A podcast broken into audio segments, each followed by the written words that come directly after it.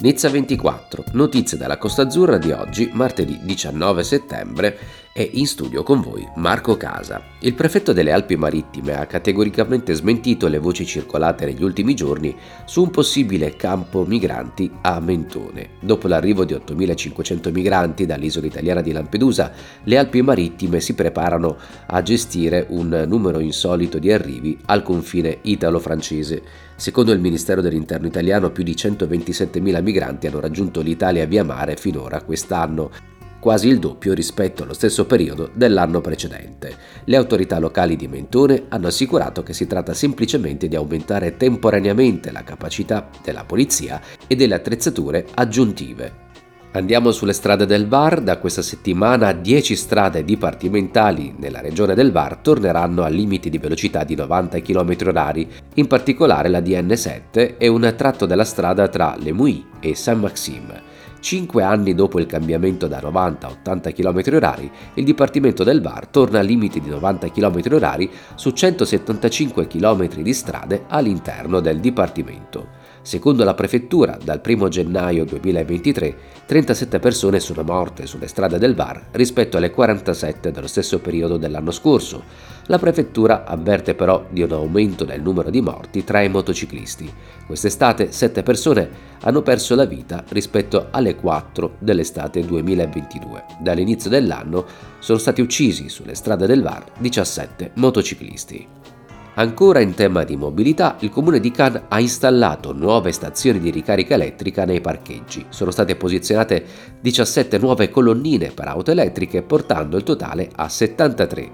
Oltre mezzo milione di rifornimenti sono stati fatti nei 12 parcheggi pubblici di Cannes durante l'estate. L'arte, rare creazioni di Pablo Picasso sono in mostra al Palazzo dei Principi di Monaco.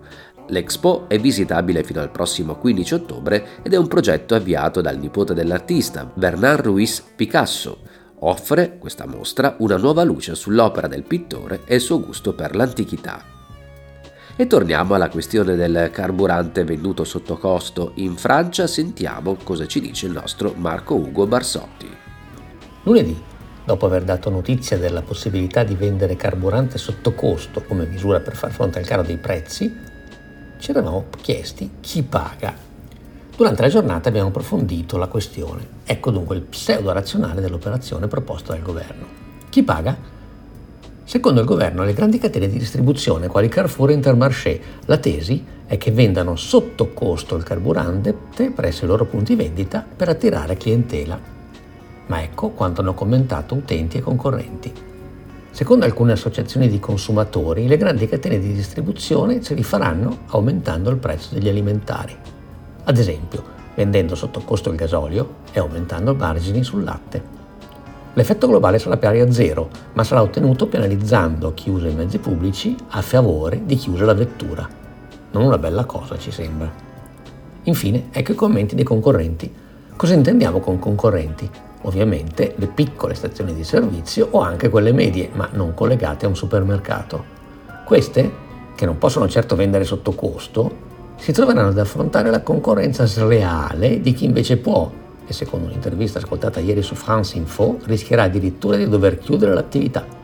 Riteniamo dunque che il presidente Macron o il primo ministro Born, non sappiamo chi, di chi sia l'idea, non abbiano pensato a tutti gli effetti collaterali della loro idea e che rischieremo tutti, tutti noi che viviamo in Costa Azzurra, l'effetto delle famose unintended consequences, che vuol dire conseguenze non previste o non pensate. Prima della meteo, un rapido sguardo a quanto succede nel mondo. Ucraina, Zelensky è arrivato a New York per l'assemblea dell'ONU, poi andrà a Washington, dove sarà ricevuto da Joe Biden. Taiwan rilevati 103 jet militari cinesi intorno all'isola, lo ha reso noto il Ministero della Difesa taiwanese. In Turchia Erdogan chiede ad Elon Musk uno stabilimento Tesla nel suo paese. Il presidente turco ha invitato l'imprenditore a Smirne per il Technofest. E torniamo in Costa Azzurra per la meteo. Bel tempo e sole oggi sulla Costa Azzurra, massime di 27 gradi a Nizza e a Monaco, 29 gradi a Cannes e 31 gradi a Saint-Tropez nel Var con una brezza moderata. Stasera temperature fino a 20 gradi sulla costa e 13 nell'entroterra con cieli limpidi. Per domani previsto il persistere del bel tempo, piogge attese per giovedì. Il sole dovrebbe tornare nel weekend ma con temperature più fredde. Il sole sorge alle 7.13 e tramonta alle 19.33. Nizza 24 è una produzione di Radio Nizza, streaming online su tutte le principali piattaforme di podcasting e ovviamente anche su radionizza.it.